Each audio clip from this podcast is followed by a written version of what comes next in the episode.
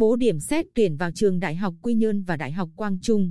Theo thông tin từ trường Đại học Quy Nhơn công bố chiều ngày bốn tháng mười,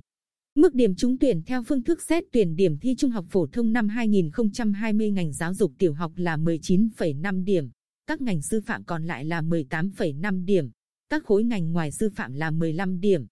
Kỳ tuyển sinh năm nay, trường Đại học Quy Nhơn có bốn mươi sáu ngành với sáu nghìn hai trăm sáu mươi lăm chỉ tiêu, trong đó khối ngành sư phạm có hai nghìn không trăm sáu mươi lăm chỉ tiêu, tăng ba lần so với năm trước.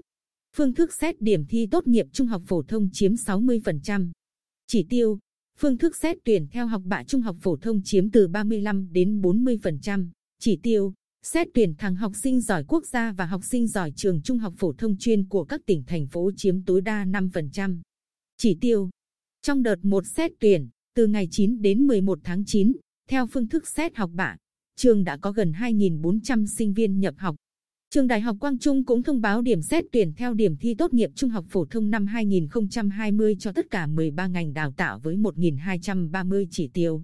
Trong đó, đây là năm đầu tiên trường tuyển sinh ngành điều dưỡng với mức điểm sàn là mười chín điểm, ngành công nghệ thông tin mười sáu điểm, các ngành còn lại gồm